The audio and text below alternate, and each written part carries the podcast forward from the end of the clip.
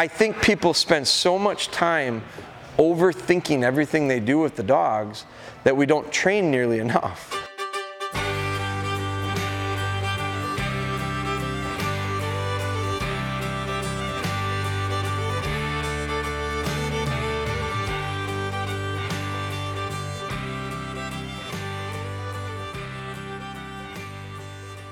Hi, everybody. Ben back at you here.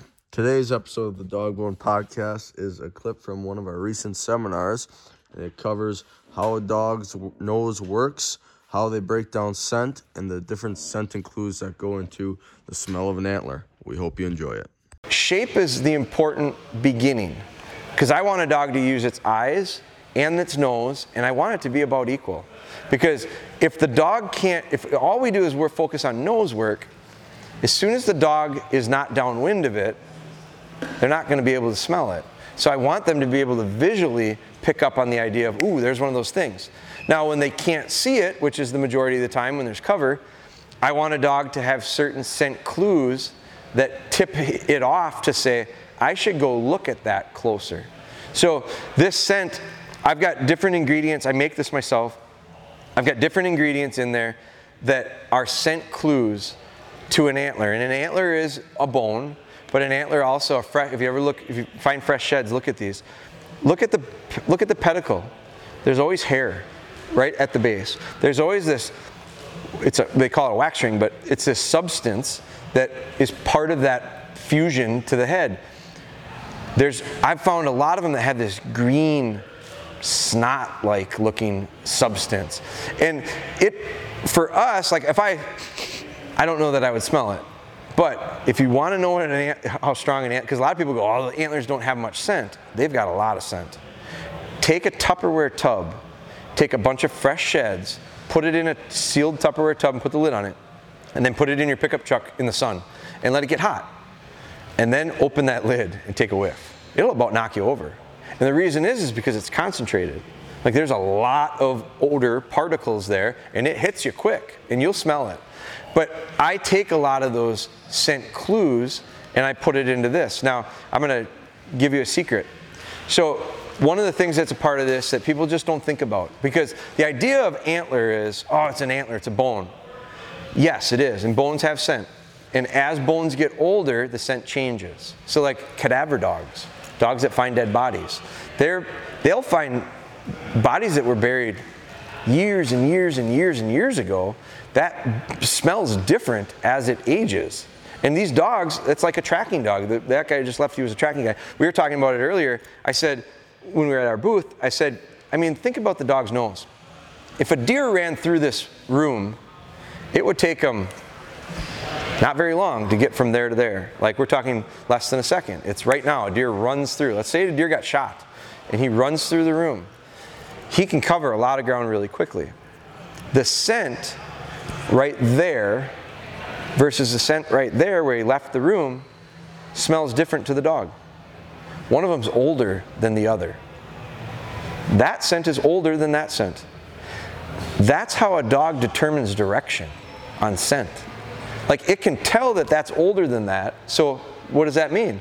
Well, he's going that way. That's how tracking dogs process. So can you imagine the ability to calculate that stuff that quickly in the instant that they're working? And then all of a sudden think about a deer that backtracks. That's older scent than that. But now all of a sudden there's scent too that's fresher than that, but it's they have to pro- they have to sift through all of that stuff like in a split second in order to make the right decision. That's where they can get kind of tangled up and they can start to work rework tracks and you just watch them. You just let them just shut up and let them do their thing. They, the good ones didn't live. The best tracking dogs, the old tracking dogs, were wolves and coyotes, and the bad ones died because they never caught the game. They never found the animal. The good ones are the ones that passed their genes on, the ones that could do that. That's evolution. So these dogs have incredible noses for centuries and centuries. When it comes to the idea of an antler, there are so many scent clues there. But one of the things that I've noticed is, and if who, who in here are shed, who's shed hunters? I know you are. Who shed hunts? When you find some antlers, take a look at some of them. Start studying them. Don't just pick them up and throw them in the pile or put them in your room or whatever. Really look at them. The tips on them. the points, the very tip, you'll see these little pinholes. A lot of times that's from, it looks like something chewed on it. Coyotes. Looks like a puppy chewed on it. So when you go shed hunting and there's snow on the ground, watch some of this before you pick them up. Like, here's the thing everybody panics. We see a shed and we run after it. Like, if we're shed hunting with the dogs, never do that. Always let them pick it up because it's another opportunity for them to find success on the real thing. But for whatever reason, we always want to, we see them, we get excited. It's not going anywhere. Like, it's not going to run off. I think sometimes we think they're going to get away. They're not. So leave it there. But when you go and look at it, she's a DJ on the weekends, you know. She's, but so when you go and you look at that antler, a lot of times in the snow, there'll be urine. There'll be yellow snow. Something peed on it. You know what pees on, especially in areas that are rich with them? Coyotes, scent mark, everything they go past. Like if you're a trapper, you'll know the value of a urine post. You'll know the value of a visual marker in a, a relatively flat field. You put a rock or a bone or something that it acts as a backer, which is going to help channel the foot of the animal, but it also acts as this visual thing. Well, a big antler laying in the field is like a, that's like a, a backer for a trap. It gets the dog's attention. So the coyote goes over to it, lifts his, smells it, might chew on it a little bit, might pick it up and play with it. I've, one of my buddies found his biggest shed ever at the den of a coyote. Coyote couldn't get it in, and he dragged it right to the edge, and he just couldn't get it in. Eventually, that's where he found it. But you'll find they'll pee on them. So part of part of what I want my dogs to do is when they smell coyote pee, I want them to go look. Because if it's in the cover, I want them to go take a peek at it. And if they take a peek at it and there's an antler there, I want them to go, oh, there's one of those things that looks like this. Pick it up, bring it back to dad. If they go over and there's nothing there, they smell it, they go, keep moving. This dog right here has got a, this dog's nose is real touchy. Some, some days it's on fire. She's just probably one of the best scenting dogs I've had. And then some days it's like, she really struggles. Her heat cycle really throws her off. She, she trains differently in her heat cycle. She smells differently in her heat cycle. So different dogs have different things. But one, I remember distinctly one day we, we've got a, we lease a farm in Buffalo County and we were going down this water waterway and cut corn and all of a sudden that dog in cut corn is there's a lot of antlers in cut corn in combine corn but they're just so hard to find. They'll make you go nuts looking for them. So that's where these dogs really shine. But when we're coming down this waterway on a cut corn field and she hit the brakes and she turned and it was like, I mean, I knew she was on one. It had to be the way the way she reacted. And I so I watched her. She worked and you could just see her get downwind and work her way, work her way, work her way, work her way, work her way, and all of a sudden she stopped and I'm just waiting for her to pick it up. And then she smelled and she turned and she just kept going. And so I, I got to go see what that was. I, it was something. And here it was. It was a tall corn stalk. The coyote peed on it. So in her training, she knew that I should probably take a look at that. And there's a lot of times that at the end of that, not, maybe not a lot high percentage wise, but enough that I want that dog to use that scent clue. That's one scent clue of about a dozen that are in that scent. They all have purpose. And so we get these dogs to start trusting that there are certain things that I should look at, and sometimes the scent's not going to be there. I know a lot of people worry about when they're training their shed dogs, they worry about their human scent. And I laugh at that because I go, guys, do you know how good this dog's nose is? Like, this, they, they've already shown a dog can take a tablespoon of, you can take a tablespoon of sugar, you can put it into an Olympic sized swimming pool.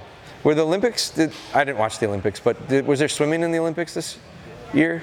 So you know how if you watch the Olympics and you watch, you know how big those pools are. They're gigantic, like they're really big. 250 some thousand gallons of water.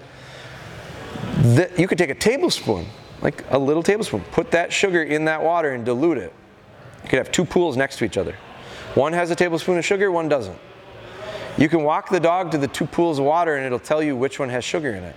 That's how strong their noses are. A drug dog with a you you know what gasoline smells like. Like what it'll do to your nose, it'll burn it. You can take a bag of dope, you can wrap it up and seal it. You can put it in a, ga- in a tank, a gas tank of a vehicle, and you can drive past a drug dog, and the drug dog will alert. They can smell the dope inside of there through all that stuff. Now, the person that tells me, I gotta wear rubber gloves on my training dummies because I don't want the dog to cheat. I laugh at it and I go, well, wait a minute. I can smell a rubber glove. Like, I know what that smells like. You're telling me that that's gonna fool the dog? I, I, I think people spend so much time overthinking everything they do with the dogs that we don't train nearly enough. You're not going to be able to fool their noses, so don't try it. But think about it this way: if you your scent will be on there, if you put scent on it, it's let's say it's a let's say there's for number's sake, let's say there's 10 scents that equal shed antler to the dog. Any of those 10 scents means shed. Now, you add 10 more scents on top of it. Now you got 20 scents. Let's say you take away some of the 10 that don't smell like a shed and you take away some that do. Does the dog still say yes, it's a shed? Because you took three of those away, but there's still seven that say yes. Here's, but here's the thing I should have explained this first. How does a dog smell? They don't smell like we do. Like earlier today, I smelled hamburgers being cooked. I could smell the charcoal. And I think I could smell that meat. Like it was a combination of the grilling, smelled like a grill. My dog smelled the beef, the wrapper that the beef came in, the salt and pepper that was sprinkled on it, the charcoal, the lighter fluid that was on the charcoal, the grease that was on the from somebody cooking chicken last week on that grill. They smelled all of that and they smell it separately. Unlike us, so my wife, if she makes vegetable soup, I smell vegetable soup. The dog smells peas, carrots, the water, all that stuff separate. So when you start talking about the antler stuff and training, yeah, my scent will be on it. But when I go out in the wild and I take my scent off, the same scent that was there in training is still there in the wild. And not all of it, probably, but some of it. And that's the key for the dog to, to hone in from a scenting standpoint.